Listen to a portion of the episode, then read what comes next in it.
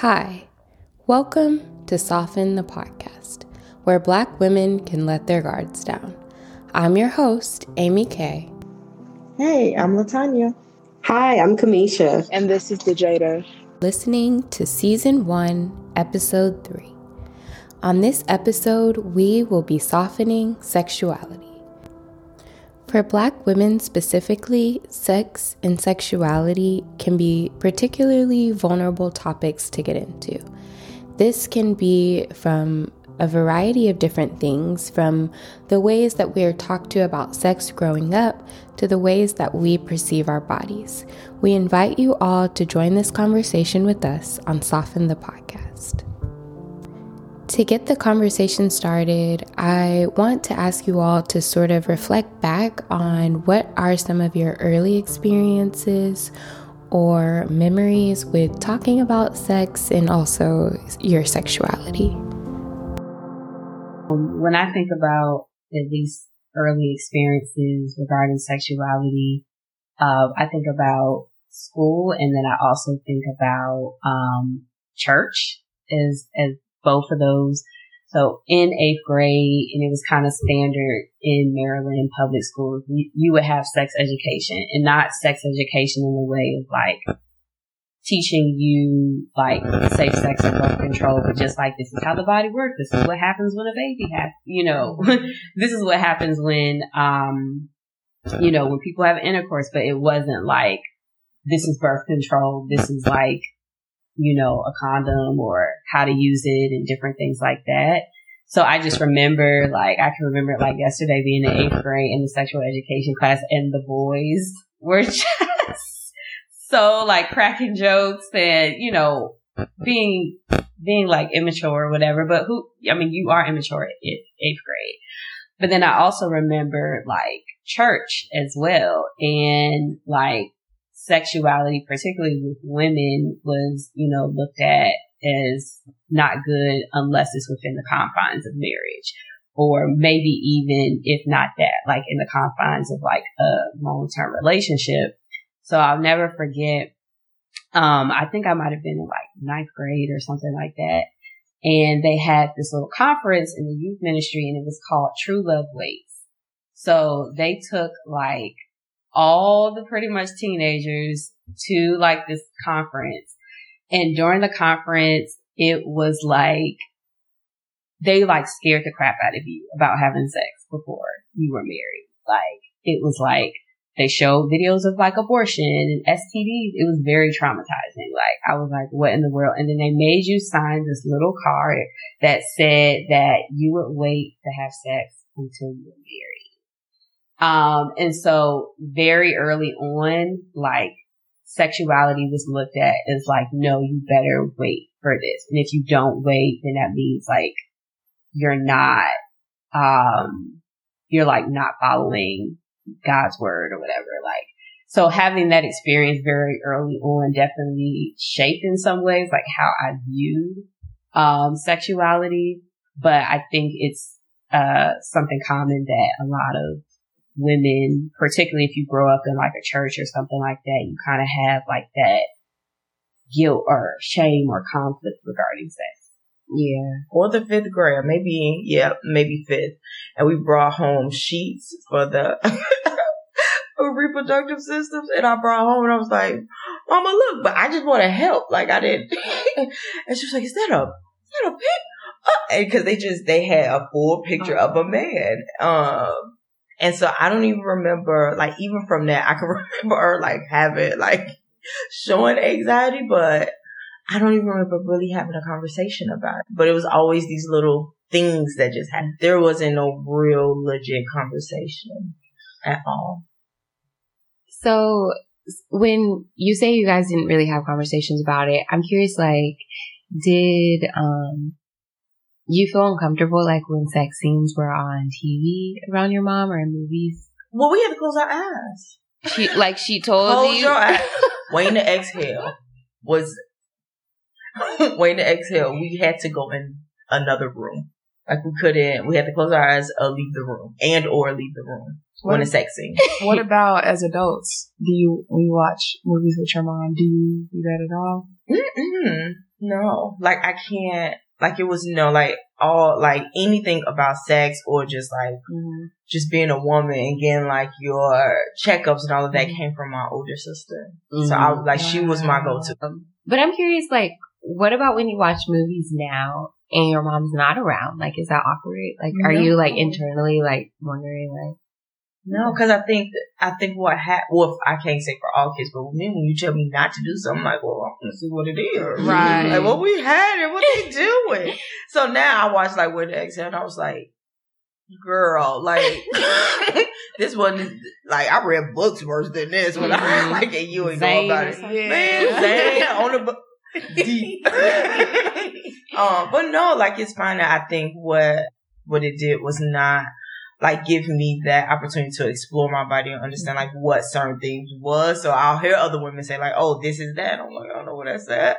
Um, like, I'm just go get somebody was like, "Oh, well, go get a mirror, just look at yourself." Yeah. And I was like, "Okay, that sounds awkward." Um, I haven't done that. Um, but I think I think now I'm more open to like reading about orgasms or like how like a woman should get like whatever she needs to get out of sex. And so like more open to that and learn about my body now at like from 28 to to now because at first it was I wasn't shy or scared of it. I just wasn't interested in it. I'll never forget uh, one of my professors at Spelman, and she was definitely like a feminist. And she was like, and she was the first woman who actually said to me, like, sex is supposed to be something that women enjoy. Like, it should be something that is pleasurable. It shouldn't be something that you're just taking, you know, or mm-hmm. just getting whatever the person gives to you. And I thought that that was like really empowering as you know when you're like in college or as a young adult you're trying to figure stuff out like you're mm-hmm. trying to be like okay am i supposed to do this? Is this Mhm. supposed to be how it feels? Am i supposed to do it in a particular structure? Like you know and so having like a woman in her like mid 50s to be like look girl like this is it's supposed to be something that like is enjoyable and pleasurable and i do appreciate at least now more black women in the mainstream are just really owning that, Mhm. you know, and sometimes people are like, oh, well, it's raunchy and da da da, but it's like, you know, how long have, have men been like talking about sex in a very like explicit, provocative way? Mhm. And now that women are doing it, it's kind of flipping the social gender norms on its head. Yeah, that's so true. And I'm curious to know from you too, like, cause you mentioned the spirituality piece and how that kind of is like a whole different way of looking at sex and like almost suppression of it or like just that you need to wait till you're with this person. So I'm curious, like, how does, how do you like fit sex into spirituality? Mm-hmm.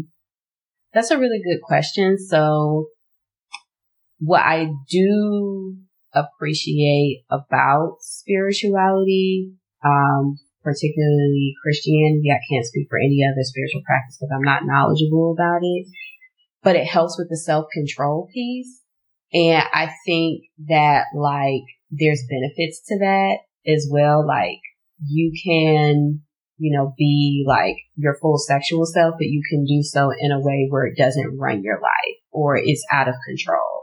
You know, um, and what out of control looks like is different for different people, but at least one of the things that I think about as far as like my sexuality is like being my full self, but also being controlled. Uh, Mhm. like, and not in a bad way, but like having self control. Yeah. And that is kind of like how I look at it.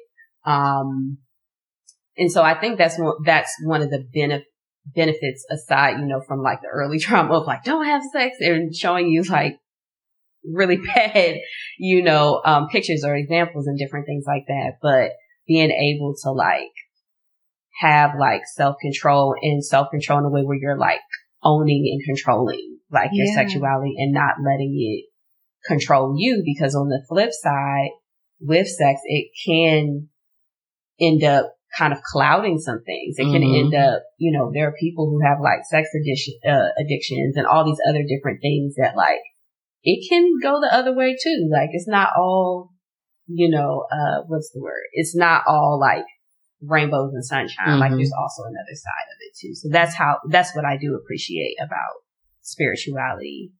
I think I'm still navigating my sexuality. Um, and um, I'm just gaining more knowledge of why, why I like women or why I like men. Um, it's very like, I don't even, cause I'm still trying to figure it out. Um, and I think is, I think it's cool that I'm trying to figure it out because I'm like Latania, sex was never talked about or, um, I don't have an example of like a relationship that's not heterosexual. Mm-hmm. Um, and so just being around the, in those type of spaces, I don't, I just never really thought too much about it until I started like going out into the world. I'm like, oh my God, like when gay marriage, I'm like, gay people can't get married? Mm-hmm. You know what I'm like? Why? Why? Um, so, but yeah, I'm still learning at 22. Hey loves, this is Camesha and I'm here to share this week's community spotlight where we feature a business or organization that is making a positive impact in the lives of people in our community here in Chicago. Are you ready to get your mind right? Healthy Hood Chicago provides free mental wellness services through their Get Your Mind Right initiative. Get Your Mind Right offers mental wellness counseling, mental wellness workshops, and Reiki at no cost to you. Sign up for Get Your Mind Right services at www.healthyhoodchi.com and follow them on Instagram at Get Your Mind Right underscore chi.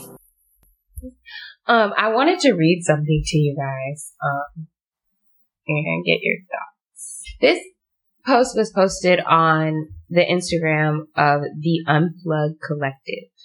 And so I'm going to just read it. It's like a little excerpt from a blog post that they posted, but the post is called I Love Being a Hoe.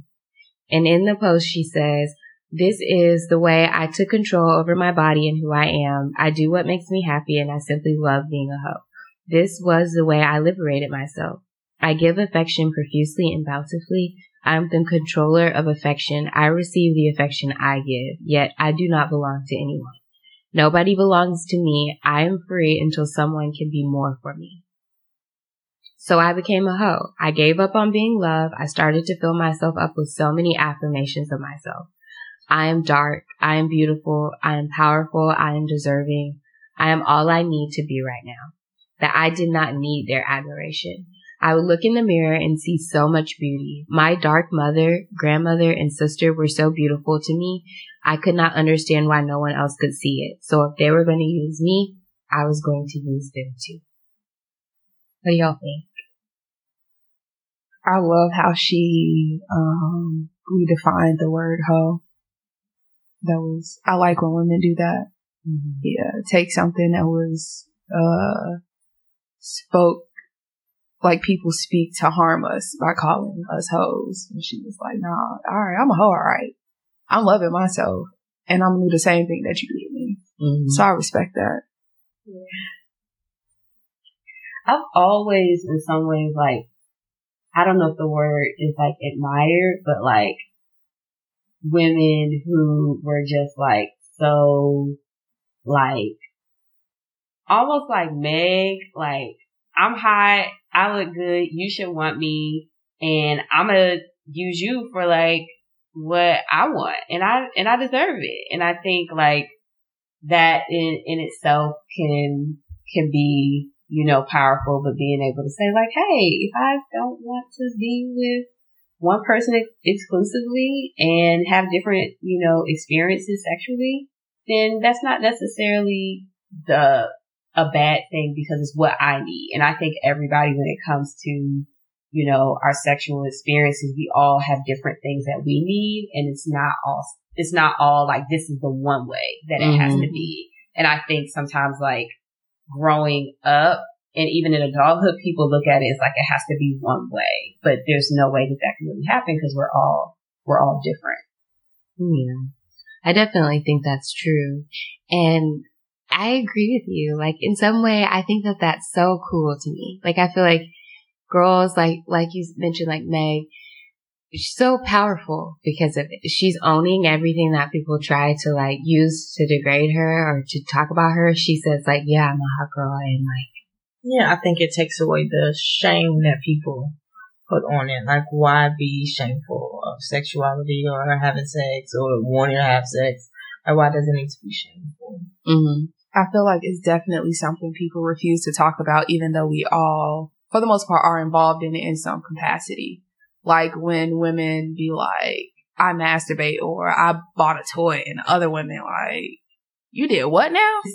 I think it's more interesting when I, or running into people like that or hearing that people are like that rather than like being involved in it. I think it's rare that, well, I don't know if it's rare that people are like sexually active, whether it's like with themselves or with other people. Mm-hmm. Um, but for me, I think that like we kind of only think about sex as one way in the society is like this thing that you have to want it, want it, want it all the time. And I think for so many people, like that's not their experience. And then I think like also on a, a flip side that there's like so many people who are like nervous about sex or feel like a lot of fear when it comes to sex or a lot of anxiety and like aren't having sex, aren't touching their bodies, like aren't getting in the mirror and looking at themselves. There's just like so much tension and fear around having sex. And when we don't ever want to have a conversation about it, then I feel like those people are just more and more under the surface or, you know, mm-hmm. afraid mm-hmm. to talk about it. I also think with that there's trauma that comes with sex. And, you know, unfortunately, I think they said like one in four women have experienced some type of sexual assault, trauma, and all those things. And I feel like those things shape your sexuality as well. Definitely. Like, you know, if you were harmed in some way growing up, it would make kind of like what you're saying, like people not even feeling comfortable or fearful or like all of those things. Um, and I do appreciate like, um, a body, a home for love for like helping people to like reclaim mm-hmm. their sexuality after being harmed. Mm-hmm. And I think that's like actually really, really, um, it's really, really powerful and it's so necessary because there's so many women who've been harmed, um, sexually and it has changed that whole experience in their lives. Yeah, sure. I think about black women bodies, what like black young girls and how their bodies are looked at. And I can use my own experience. Like, oh, you look older than what you are. Like we, you develop fast or you X, Y, and Z older men talking to you or trying to holler at you. And like, again, like that shame it brings to your body. Like maybe not to everybody. I can just say for me, it's like, oh, like I'm not, like, oh, my breast is this way. I shouldn't show this. Um, and so again, like bringing shame and then make and it, for the lack of better words, like making sex not enjoyable, like not looking in the mirror at your body mm-hmm. or not thinking you're beautiful. Like all of that plays into it as well. Yeah. Mm-hmm. Something I used to tell myself is like, well, I'm glad I ain't got none for real because they gotta like me for me. You know what I'm saying? Going, I always used to tell myself that. Yeah. That's a good way to think about it. I think what I try to think about is it's always changing. Like if you if you base the way you feel about your body on society, you're just gonna like it's never gonna be mm-hmm. settled. Mm-hmm. Cause a point in time, the way my body is shaped was not okay. And now it's everywhere. So it's like, oh, so I am good then? Right. oh, but a couple years ago when I was younger, I, like that wasn't okay. I need to be skinny with long, straight hair and mm-hmm. light skin. But now dark skin, 4C hair, big booties, that's in. Like I can't. Like I like come and what I try to tell like the girls that I work with is just like it's always going to change. So if you want something a little bit more consistent, come up with how you feel about your body your own way. Cause society is not consistent.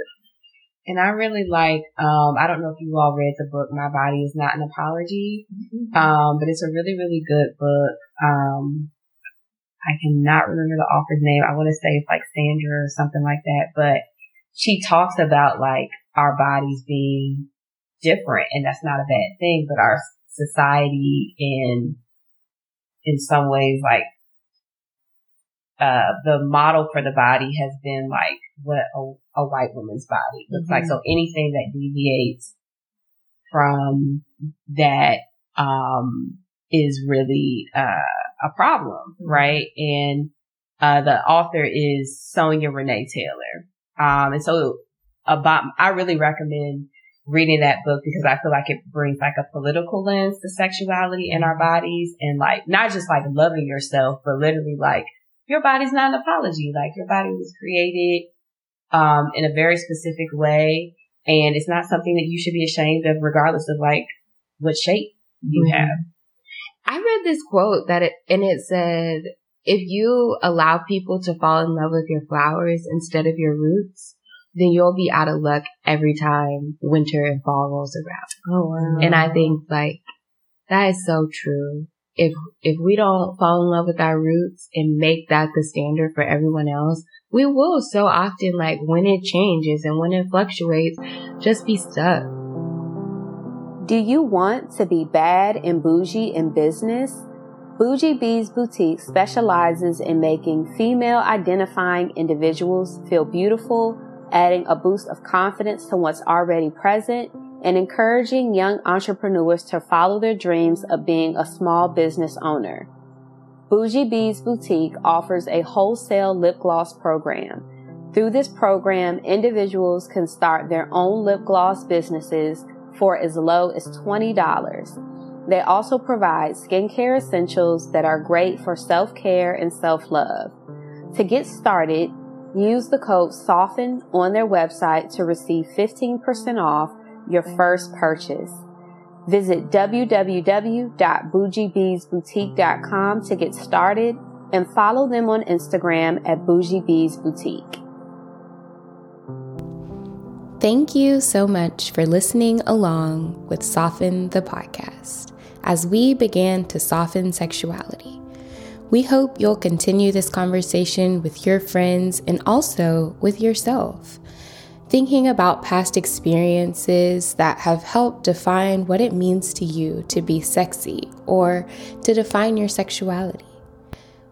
For more updates, Follow us on Instagram at Sista Afya or visit our website at www.sistaafya.com forward slash podcast.